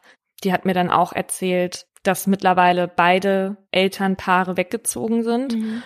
Der Stern Crime hatte übrigens ein Jahr nach der Tat einen interessanten Artikel gemacht. Und zwar hat der beide Mütter porträtiert und hat das aus ihrer Sicht erzählt, weil zu dem Zeitpunkt beide Familien noch in Tornesch gewohnt haben, 4 Kilometer auseinander, also direkt am anderen Ende, und hat quasi diesen Fall erzählt und was danach passiert ist, wie die Familien danach damit umgehen, wenn beide noch an diesem Ort wohnen.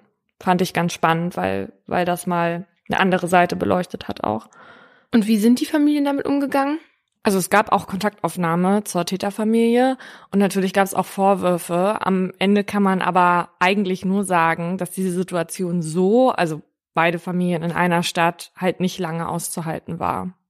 Ich habe viele meiner Informationen übrigens von der RTL-Serienreihe Es war Mord und da ging es in einer Folge auch um den Fall von Lisa Marie. Lisas Eltern ging es ja nicht darum, dass Finn möglichst lange weggesperrt wird. Sie wollten vor allem, dass sowas nicht nochmal passiert. Dass er sich nun erst in der forensischen Psychiatrie behandeln lassen muss und danach erst seine Haftstrafe absetzen kann, finden sie zufriedenstellend. Einige auf meiner Facebook-Timeline haben das etwas anders gesehen. Und dabei kratzt das Urteil ja eigentlich schon an der Grenze, weshalb ich jetzt zu meinem Aha komme.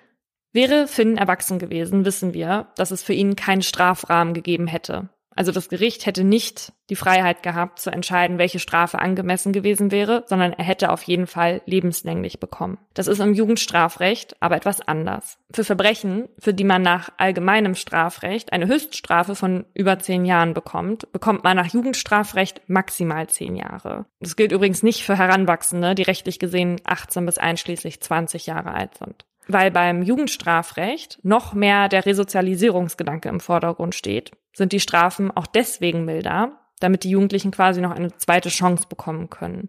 Es geht hier also immer noch um diesen Erziehungsgedanken, weil sich die Boulevardpresse ja aber so gern auf sowas stürzt, wie nur 9 Jahre für heimtückischen Mörder, gab es auch schon öfter mal Bewegungen, die das Jugendstrafrecht verschärfen wollten. Viele JuristInnen, die sich mit dem Jugendstrafrecht beschäftigen, sprechen sich aber dagegen aus.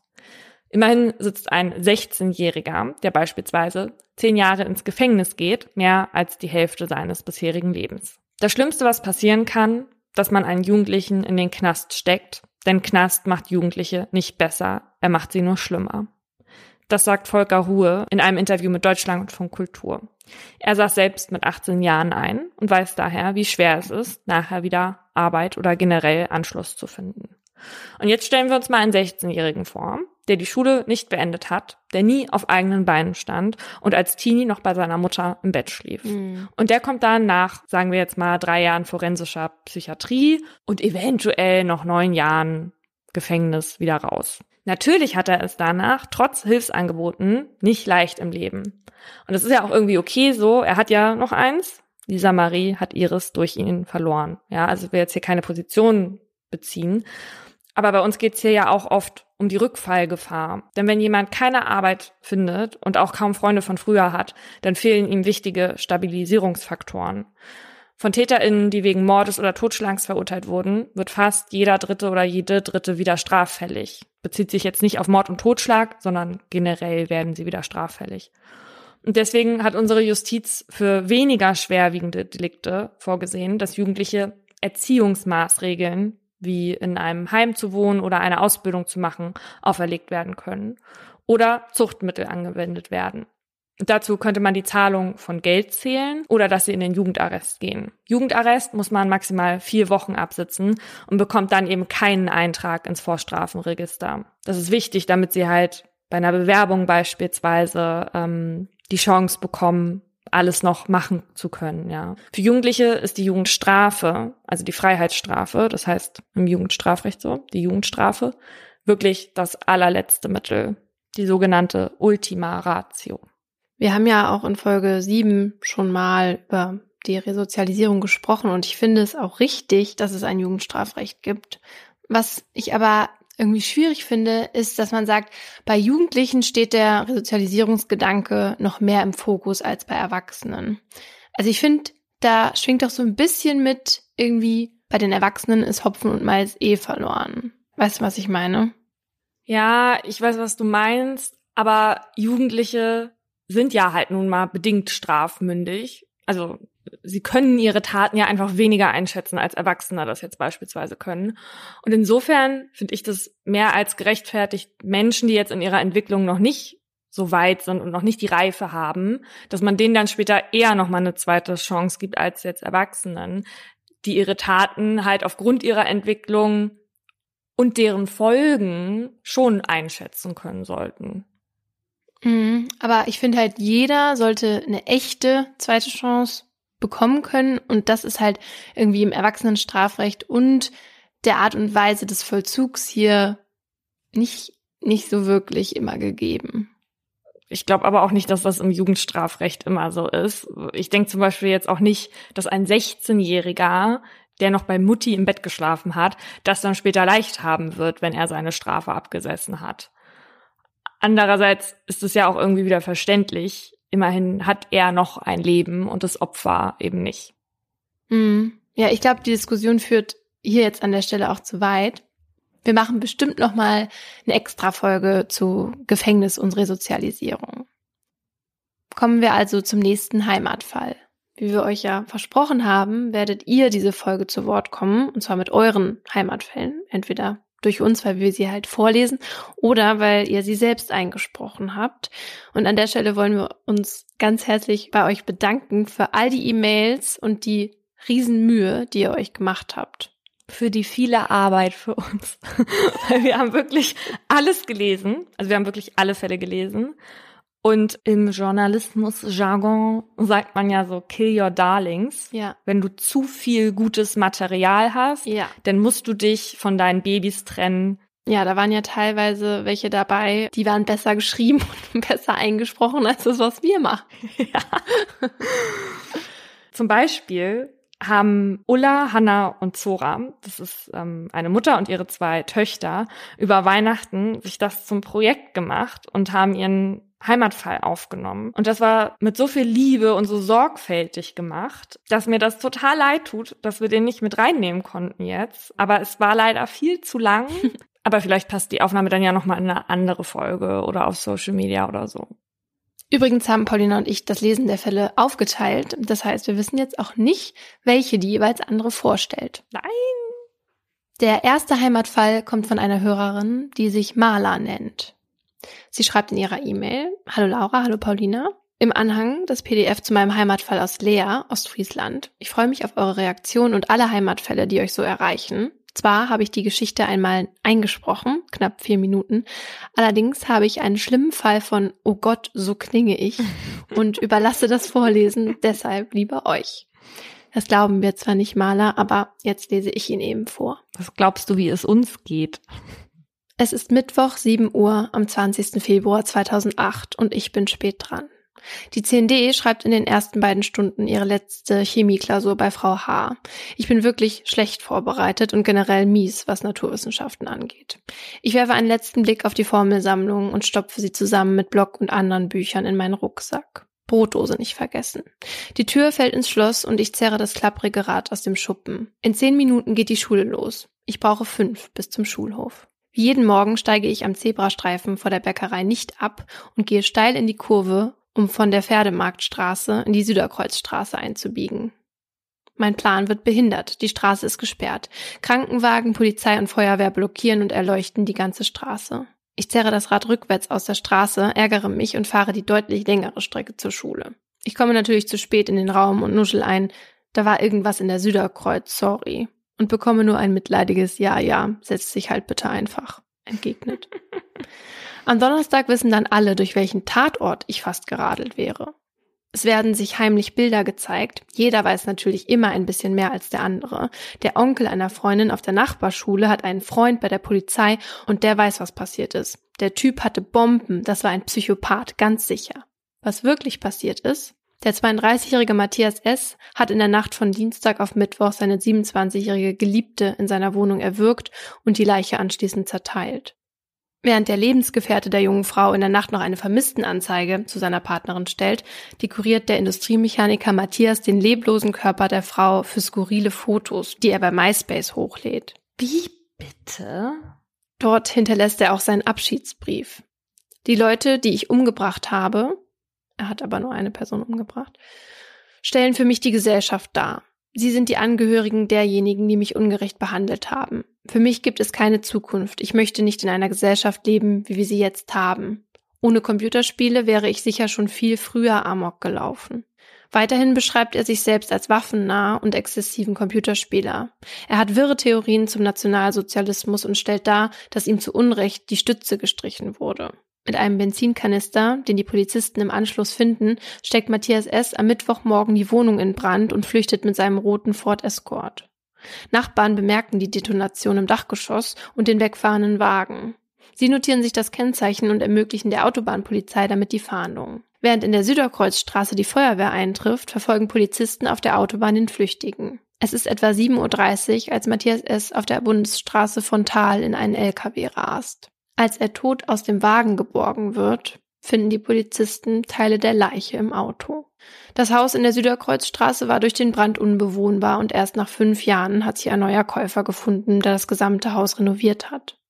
Noch etwa 3 Wochen nach der Tat war der gesamte Fußweg vor dem Haus mit Blumen und Kerzen übersät.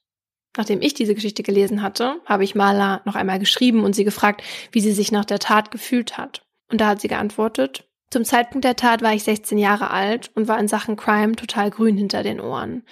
Am Tattag selbst war ich durch meine anstehende Chemieklausur einfach nur genervt von dem Umweg, den ich fahren musste, und habe den restlichen Tag keine Gedanken mehr an den Morgen verloren. Erst als wir nachmittags bei ICQ wieder schreiben konnten, wurde meinen Klassenkameraden und mir klar, was dort passiert war.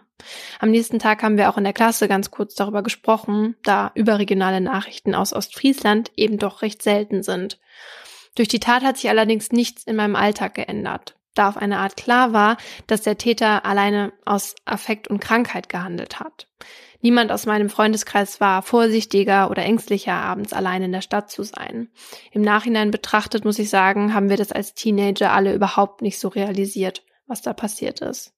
Und ich finde, es ergibt auch irgendwie Sinn, dass sich das Leben der Schüler und Schülerinnen halt nach der Tat nicht wirklich verändert hat, weil es eben eine Beziehungstat war. Beziehungstat ja immer eher in Anführungsstrichen, aber da ja quasi der Täter direkt bekannt war und auch jemand getroffen wurde, der viel älter war als die jetzt. Mhm.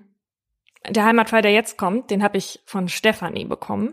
Und Stefanie darf uns gerne vertreten, wenn wir krank sind oder so. Ihr werdet gleich hören, warum.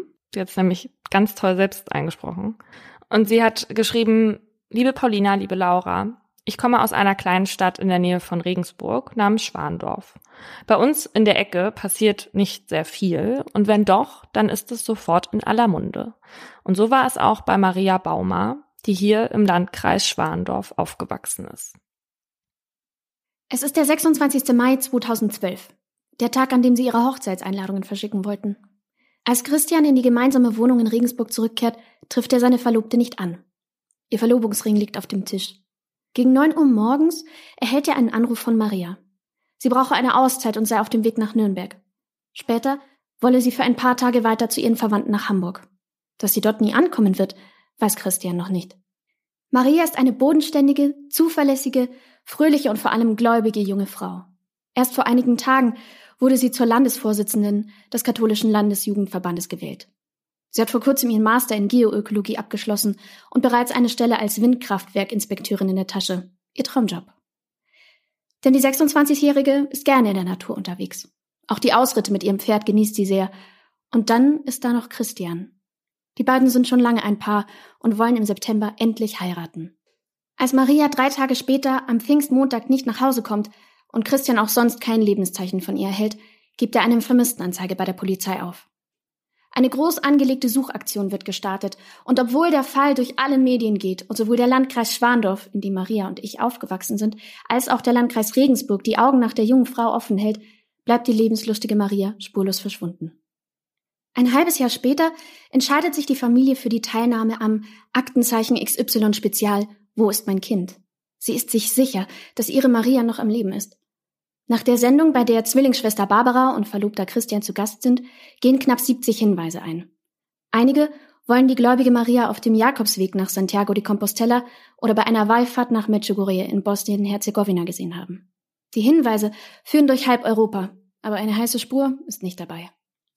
Im Sommer des darauffolgenden Jahres durchkämmt die Polizei ein Waldstück bei Bernhardswald im Landkreis Regensburg, in dem Maria am Abend vor ihrem Verschwinden noch mit dem Pferd unterwegs war. Die Leichenspürhunde schlagen bellend an, aber gefunden wird nichts. Warum genau die Kripo Regensburg Maria dort vermutet, wird nicht öffentlich bekannt gegeben. Nur wenige Wochen später, am 8. September 2013, entdecken Pilzsammler in eben jenem Waldstück ein Skelett. Es sind die sterblichen Überreste von Maria Baumer. 1 Jahr, 3 Monate und 13 Tage nach ihrem Verschwinden hat man sie endlich gefunden. Trotz aufwendiger Spurenanalyse und forensischer Untersuchungen bleiben die Umstände ihres Todes im Dunkeln. Sicher ist nur, dass es sich nicht um einen natürlichen Tod handelt und dass jemand versucht hat, die Leiche zu beseitigen. Tagelang dringen keine Informationen an die Öffentlichkeit. Plötzlich wird Marias Verlobter Christian festgenommen. Kurz zuvor hatte die forensische Abteilung eine ungewöhnliche Entdeckung gemacht. Auf dem Skelett finden sich Reste von Löschkalk. Löschkalk wird normalerweise in der Brandbekämpfung eingesetzt, kann aber auch den Verwesungsprozess von körperlichen Überresten beschleunigen. Außerdem entdeckt die Polizei unweit vom Fundort der Leiche einen Spaten und eine Getränkeflasche, die sie mit Christian in Verbindung bringt. Dieser holt sich sofort Rechtsbeistand und macht zu den Tatvorwürfen keine Angaben. Weil ihm eine tatsächliche Verbindung zum Verschwinden seiner mittlerweile verstorbenen Verlobten nicht nachgewiesen werden kann, wird er nur wenige Wochen später aus der Untersuchungshaft entlassen. Die Ermittlungen geraten ins Stocken und im Januar 2018 wird der Fall sogar ganz geschlossen. Durch den Fall Baumer ist Christians Leben jedoch intensiv von der Polizei untersucht worden. Hinweise bezüglich Marias Tod konnte zwar nicht gefunden werden, dafür stießen die Ermittler im Oktober 2014 auf andere Ungereimtheiten, die mit Straftaten in Verbindung stehen könnten. Es werden neue Ermittlungen gegen ihn eingeleitet. So soll Christian, der als ausgebildeter Krankenpfleger tätig ist, eine ehemalige Patientin betäubt und sich an ihr vergangen haben. Auch des Kindesmissbrauchs wird er verdächtigt. Einige Jahre zuvor soll der mittlerweile 30-Jährige gegenüber 2 Jungen des Domspatzen-Gymnasiums, das er früher selbst besuchte, übergriffig geworden sein und diese dabei gefilmt haben. 2 ganze Jahre dauert das Ermittlungsverfahren an, bis Christian schließlich im Dezember 2016 wegen Kindesmissbrauch und Körperverletzung zu 2 Jahren Haft auf Bewährung verurteilt wird. Die Milde des Urteils verursacht einen hellen Aufschrei in der Öffentlichkeit. Zu Ende ist die Geschichte um Maria Baumer damit aber nicht. Erst jetzt, im Dezember 2019, also 7 Jahre nach der Tat, wird der Cold Case wieder geöffnet. Durch neue Möglichkeiten in der chemisch-toxikologischen Analyse wurden weitere Erkenntnisse zu den Haarbüscheln der Leiche und den Überresten des Slips gewonnen. Es konnte Lorazepam nachgewiesen werden, ein Betäubungsmittel, das im Krankenhausalltag verwendet wird. Und das gleiche Betäubungsmittel, das Christian verwendet hat, um seine ehemalige Patientin gefügig zu machen. Damit hat sich etwas Entscheidendes verändert. Durch die Tötung unter Betäubung wird die Arg- und Wehrlosigkeit des Opfers ausgenutzt. Bei diesem Umstand handelt es sich um ein Mordmerkmal und deshalb wird gegen Christian nun nicht mehr wegen Totschlags ermittelt, sondern wegen Mordes. Neben diesem Betäubungsmittel, zu dem Christian als Krankenpfleger natürlich leicht Zugriff hatte, sprechen auch andere Indizien gegen ihn. Zum einen hat er einige Zeit vor Marias Verschwinden nach den Begriffen der perfekte Mord, Lorazepam und letale Dosis, also tödliche Dosis, gegoogelt. Zum anderen kaufte er 3 Tage zuvor im Baumarkt einen Spaten, identisch mit dem, der bei der Leiche gefunden wurde.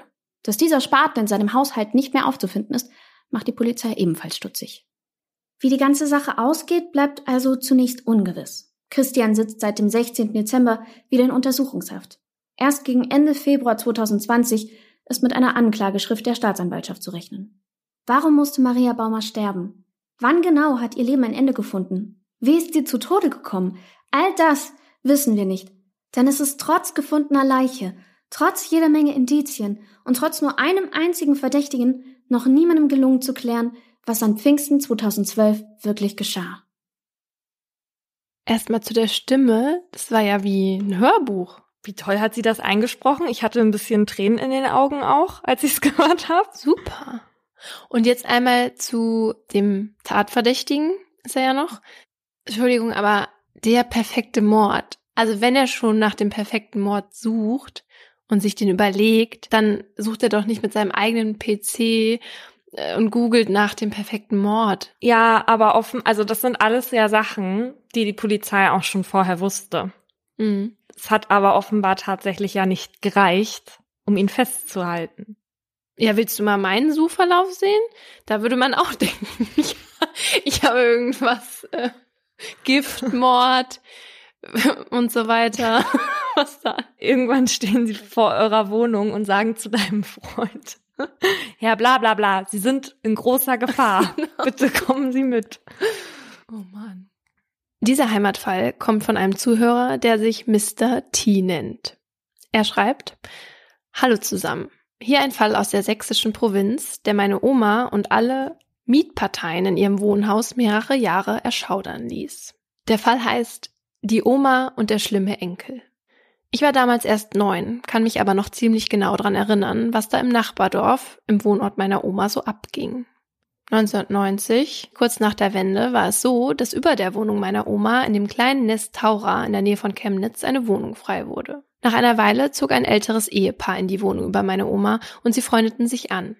Meine Oma und die ältere Dame wurden beste Quatschfreundinnen, die über alles und jeden tratschten, ganz klassisch. Im Dezember 1991, kurz nach Weihnachten, am 28.12. gab es dann einen Riesenrummel. Meine Mutter kam vom Friseur nach Hause und berichtete von einem Aufgebot am Polizei- und Rettungsdienst vor einem herrschaftlichen Haus im Nachbarort. In der alten Fabrikantenvilla neben dem Textilwerk musste etwas passiert sein, was in so einem Nest nicht jeden Tag passiert. Alle möglichen Nachbarn raunten und mutmaßten und spekulierten. Es sei wohl jemand umgebracht worden. Unvorstellbar. In der DDR gab es ja keine Verbrechen. Und jetzt ein Mord? Wie sich ein paar Tage später herausstellte, waren die Gerüchte nicht so weit hergeholt. Die Polizei veröffentlichte wenige Tage später in der lokalen Presse mehrere Berichte. In den späten Abendstunden hatte jemand eine 84-jährige und eine 70-jährige Mieterin in dem Haus umgebracht. Die 84-jährige wurde erwürgt, die 70-jährige war nach einem Sturz an ihren Verletzungen gestorben. Der Täter entwendete dann nach dem ersten Mord zielgerichtet ein paar D-Mark und flüchtete dann, besser, er wollte flüchten. Wie das aber so ist bei neugierigen älteren Damen. Die 70-jährige Mieterin, die unter der Tatwohnung wohnte, hatte Geräusche gehört. Diese ließen sie aus der Tür spähen. Dummerweise bekam der Täter das mit, als er durch das Treppenhaus eilte. Oh. Er versetzte der Dame einen Schlag, der sie blutend sehr unglücklich auf den Boden beförderte. Durch die Tür? Wieso? Die spähte doch... Ach so, gar nicht durch den Türspion. Sie hat die Tür aufgemacht. Ja.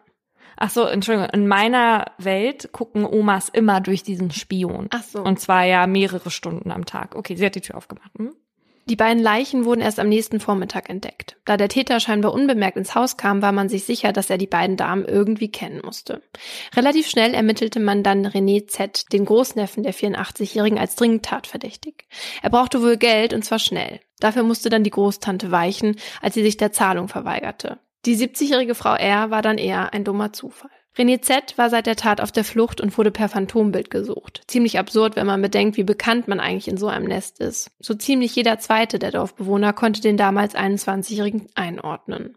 Gefühlt sah ihn jeder der Dorfbewohner die nächsten 2 Wochen mehrmals. Am Bahnhof, am Imbiss, an der Tankstelle und beim Spazierengehen. Diese Bekanntheit wurde ihm dann auch zum Verhängnis. Und nach mehreren Tipps aus der Bevölkerung wurde er in der Nähe von Chemnitz festgenommen und schließlich verurteilt. Lebenslänglich für die beiden Morde. Was hat das nun alles mit dem älteren Ehepaar über meiner Oma zu tun? Der Mörder hatte eine Oma und die wohnte nun zusammen mit ihrem Mann über meiner Oma im Mietshaus. Als die Täteroma meiner Oma erzählte, dass es tatsächlich ihr Enkel war, igelte sich meine Oma ein und das ganze Haus verbarrikadierte sich. Selbst ich als 9-Jähriger musste mir die Schlüssel aus dem Fenster werfen lassen. Alle hatten Angst, dass der Großtantenmörder auch die Oma noch umlegt. Die Tratschfreundschaft meiner Oma hielt dennoch und es passierte mehrere Jahre nichts. Als René Z. nach circa 10 Jahren wieder auf freiem Fuß war und nun seine Oma mit seiner neuen Frau, einer ehemaligen Wärterin, besuchte, traf auch meine Oma im Treppenhaus auf ihn. Irgendwie sah er aus wie ein stinknormaler Kerl, sagte sie. Danach sagte mir meine Oma, wenn du mal dringend Geld brauchst, dann sag bitte einfach Bescheid. Diese Formulierung, ich liebe diesen Text. Wir sagen ja nicht Wärter oder Wärterin, ja. Aber Mr. T. möchte es so ausdrücken, das ist in Ordnung. Aber ich finde auch die Begriffe Täteroma und Großtantenmörder super. Vielleicht solltest du einmal eine Mitarbeit bei der Bild anstreben. Die würden dich mit Kusshand nehmen. weil das zeitlich sonst natürlich den Rahmen hier sprengen würde, stellen wir euch noch 2 Fälle mindestens, die ihr jetzt hier nicht gehört habt, auf Instagram. Die könnt ihr dann die Tage da hören. Aber einen Fall habe ich noch, den ich dir unbedingt erzählen möchte. Und zwar kommt der von Natascha. Natascha hat uns geschrieben: Liebe Laura, liebe Paulina, erst einmal wollte ich euch sagen, dass euer Podcast definitiv mein Favorit ist. Dankeschön. Dankeschön. Ich könnte euch nonstop zuhören. Macht weiter so. Nun zu meinem Heimatfall. Mein persönlicher Bezug dazu ist sehr stark, denn ich war das Opfer. Mhm. Passiert ist das Ganze in Hirschtal in der Schweiz am 29. Juli 2012. Ich war damals 18 Jahre alt. Natascha und ich sind sehr auf deine Reaktion gespannt. Mhm. Nach einem schönen Abend mit meiner Freundin machten wir uns auf den Heimweg. Mein Heimatdorf Holzicken liegt ziemlich am Arsch der Welt. Kein Zug hält dort und so musste ich, um von der Stadt nach Hause zu kommen, mit der Bahn ins Nachbardorf Hirschtal fahren und von dort aus laufen. Eigentlich würde mein Papa mich von überall her abholen und nach Hause fahren. In dieser Nacht entschied ich mich aber dagegen, ihn anzurufen. Meine Freundin und ich fuhren also nach Hirschtal. Dort angekommen trennten sich unsere Wege. Ich hatte nun einen etwa 15-minütigen Fußweg der Hauptstraße entlang vor mir, welchen ich schon 1000-mal gegangen war. Relativ schnell bemerkte ich, dass jemand hinter mir lief. Nichts Besonderes, viele Menschen gehen hier lang, auch wenn es um 1 Uhr nachts an einem Sonntagmorgen nicht so viele waren. Trotzdem ging ich schneller, einfach weil ich meine Ruhe wollte. Die Person hinter mir hielt aber Schritt. Nun wurde ich unruhig. Ich drehte die Lautstärke meiner Kopfhörer herunter und ballte die Fäuste. Ich schaute genug Krimis und war schon damals großer True-Crime-Fan, also startete sofort mein Kopfkino und ich überlegte, was ich denn nun tun würde, wenn die Person hinter mir etwas antun würde. Zu diesem Zeitpunkt glaubte ich daran aber kaum und trotzdem wurde ich immer unruhiger. Nun sah ich den Schatten der Person hinter mir direkt vor mir, so nah war er. Und plötzlich spürte ich einen extrem heftigen Schlag auf meinen Hinterkopf. Ich taumelte, blieb aber stehen und dann kam die Wut in mir auf. Was fällt diesem Arschloch ein? Ich drehte mich um, schrie laut und fing an, ihn aufs Übelste zu beleidigen. Ich sprang mit meinen Händen in sein Gesicht. Zusammen fielen wir zu Boden. Er kniete auf mir, legte seine Hände um meinen Hals. Er drückte zu. Ich krallte meine Fingernägel in seine Augen und riss an seinem Ohr. Ich wollte ihm einfach nur seine Augen rausreißen. Einen solchen Hass hatte ich noch nie gespürt. Was fiel ihm ein, mir wehtun zu wollen? Langsam wurde mir schwarz vor Augen. Und dann, ganz plötzlich, hörte ich eine Stimme in meinem Kopf. Das hört sich jetzt sehr esoterisch an und das bin ich überhaupt nicht, aber so war es halt. Die Stimme sagte zu mir: Wenn du jetzt nicht wach wirst, bist du tot. Ich schlug meine Augen auf, schrie nochmals, so laut es eben ging, mit seinen Händen am Hals und drückte meine Nägel nochmals in seine Augen. Er ließ von mir ab, stand auf und rannte weg. Ich stand auch ganz langsam auf, sah ihm nach. Ich war nur wenige Meter von meinem Elternhaus weg. Im ersten Moment dachte ich: Shit, wo ist mein Handy? Gleich gefolgt von dem Gedanken: Scheiß auf dein Handy, renn. Und ich lief los Richtung Haus. Ich schrie immer noch. Überall waren hier Häuser. Warum hörte mich denn niemand? Ich überquerte die Straße zu unserem Haus und meine Mutter öffnete schon die Tür. Sie hatte mich gehört. Die Polizei traf rasch ein und fasste kurz darauf den Typen. Er war an den Tatort zurückgekehrt, weil er seine Pistole bei unserem Kampf verloren hatte. Nein. Ja, seine Pistole. Der Schlag auf meinen Hinterkopf, den ich spürte, war nämlich eigentlich ein Projektil, das auf meinen Schädel traf. Was? Er schoss auf mich. Da die Pistole nicht richtig funktionierte, wurde das Projektil nicht richtig abgefeuert und blieb in meiner Kopfhaut stecken. Was? Nein. Oh mein Gott. Ich konnte mein Glück kaum fassen. Er sagte später aus, sein Plan war es, mich zu töten und sich anschließend an meiner Leiche zu vergehen. Oh. Er hatte mich schon öfters beobachtet und in dieser Nacht hatte er nun endlich genug Mut, es durchzuziehen. Sehr mutig. Er wurde zu einer 20-jährigen Haftstrafe mit anschließender Sicherheitsverwahrung verurteilt. Das kann ich auch nicht glauben. Nee, ich erst auch nicht, aber also in der Schweiz war das zu der Zeit auch in einigen Medien und ich habe mit Natascha auch viel hin und her geschrieben. Sie hat mir auch das Urteil zum Beispiel, Auszüge davon geschickt. Das liest sich auch nochmal gruselig, wie die beschreiben, was da so sein Gedankengang war. Der wollte nämlich eigentlich schon, hatte der schon gedacht, das mache ich heute nicht.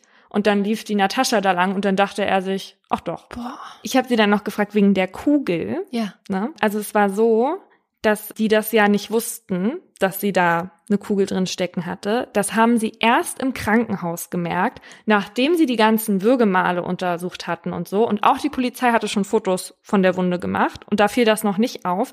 Erst in diesem Krankenhauslicht hat die Mutter gesehen, dass da sowas blitzte dazwischen. Und dann hat der Arzt geguckt und dachte sich, und dann hat sie das halt beschrieben, dieses Kratzen, wie der Arzt mit der Pinzette die Kugel aus dieser obersten Kopfhautschicht rausgeholt hat. Boah. Pass auf, dann schreibt sie noch dazu: Ich kann mit dem Ganzen sehr offen umgehen und habe, wie man sieht, kein Problem darüber zu sprechen.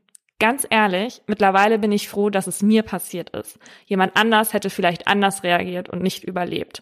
Oder hätte viel schwerer mit den Folgen zu kämpfen. Wow.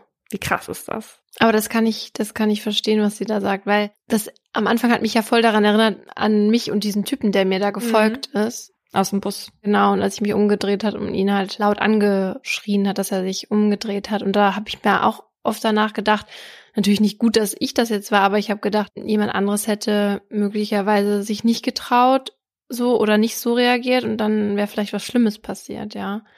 Das ist die Reaktion dann darauf. Aber bei ihr ist halt die Verarbeitung damit ja auch sehr besonders. Man will nicht sagen, dass sie stark ist, weil man nicht sagen kann, dass Leute, die das nicht so verarbeiten, nicht stark sind. Das ist einfach eine andere Form, wie Leute auf sowas reagieren. Aber es ist schon sehr besonders und ich finde es total cool, dass sie das auch mit uns teilt, dass man eben sieht, dass es Leute gibt, die sehr resilient sind. Darüber haben wir ja auch schon mal gesprochen. Und das ist eben bei all diesen Geschichten auch toll zu sehen, dass sowas gut ausgeht und sie damit so klarkommt. Übrigens, es haben sich mittlerweile auch einige bei uns gemeldet, die selbst Opfer oder Angehörige von Opfern sind. Wenn ihr mal was erlebt habt, worüber ihr gerne mit uns im Podcast sprechen wollen würdet, dann meldet euch gerne bei uns. Wir haben ja auch so viele Heimatfälle zugeschickt bekommen, von denen wir noch nie was gehört haben, richtig? Mhm. Genau, und da kam auch so ein bisschen das Gefühl bei mir auf, in was für einem Land lebe ich und wie unsicher ist es hier eigentlich. Jeder und jedem, der oder dem es gerade genauso geht, kein Grund zur Sorge. Ich habe mir nochmal die Statistik des BKA angeschaut und ja, wir haben es schon oft gesagt, solche Statistiken sind mit Vorsicht zu genießen, aber hier die nackten Zahlen. 2018 zum Beispiel gab es 901 Verurteilungen wegen Mordes nach § 211. In Bezug auf unsere Einwohnerzahl in Deutschland stand 2018 82.790.000.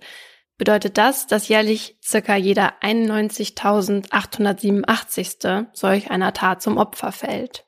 Dass es einen selber oder jemanden aus dem Bekanntenkreis trifft, ist also nicht sehr wahrscheinlich. Außerdem nimmt die Wahrscheinlichkeit, in Deutschland Opfer einer Gewalttat zu werden, auf lange Sicht auch ab. Die Zahl der Menschen, die durch Mord und Totschlag ums Leben gekommen sind, hat sich in den letzten 25 Jahren nämlich nahezu halbiert. Das vergisst man aber heute gerne mal, weil Gewaltverbrechen in den Medien im Gegensatz zur Realität in Deutschland nicht abgenommen haben, sondern präsenter sind denn je. Dank uns. Genau. Ja, richtig. Neulich in unserer Weihnachtspause, als wir mal kurz aufgehört haben, Angst und Schrecken in der Gesellschaft zu schüren. Da war ich einmal in Uetersen und da sah ich in einem der zwei Bekleidungsgeschäfte, die wir da haben, ein T-Shirt. Und da stand drauf New York, Rio, Tokio, Uetersen. Und da dachte ich mir, das ist so geschmacklos und überheblich. Das passt zu mir. Und dann bin ich da rein und kam dann aus dem Kopfschütteln bei diesem T-Shirt gar nicht mehr raus, ja. Und die Verkäuferin hat das aber irgendwie als Euphorie gedeutet und meinte dann so, ja, das ist fesch, ne? Und ich so nur entsetzt gewesen und ich habe das dann angezogen, aber habe halt nur gelacht und so. Und dann meinte die Verkäuferin, dass man das ja ganz toll zu so einem schwarzen, taillierten Blazer tragen könnte. Und ich so, junge Frau, dann sieht das doch aus, als würde ich das ernst meinen. Und sie hat es aber überhaupt nicht verstanden. Egal, ich habe das T-Shirt jetzt natürlich. Ich würde es aber ohne Blazer tragen. Aber der Blazer, den sie mir gezeigt hat, da dachte ich, den müsste sie eigentlich dir andrehen. Denn Laura ist momentan nämlich akut auf Blazersuche für unsere Live-Auftritte wegen ihrer Oma. Ja, meine Oma hat mir öfter am Telefon bereits mitgeteilt, dass ich an diesen Live-Shows doch bitte ordentlich aussehen soll. Auf jeden Fall einen Blazer, einen schwarzen Blazer, eine schwarze Hose oder eine schöne Bluse. Und die hat das so lange gemacht, bis ich es wirklich geglaubt habe, dass ich das jetzt muss. Und jetzt musste Paulina schon einige Bläser von mir entgegennehmen von der Post. Man muss ja dazu sagen, dass deine Oma ja nur, also deine Oma kommt ja zu einem Auftritt, aber nur zu einem. Das heißt, du musst den Blazer auch nur einmal tragen. Und das ist in Hamburg, ne? Ja. Also wenn ihr euch denkt, wer ist diese zugekniffene Frau in der Bluse mit dem Blazer? Das ist Laura, die sich als liebes Enkelkind verkleidet an dem Abend. Richtig. Wir hören uns am 5. wieder, zumindest die meisten von euch. Manche von euch hören uns am 26., denn da sind wir in Köln bei unserer ersten Live-Show. Und für die, die nicht dabei sein können, für die posten wir ein paar Eindrücke von der Live-Show auf Instagram. Genau. Dann abschließen.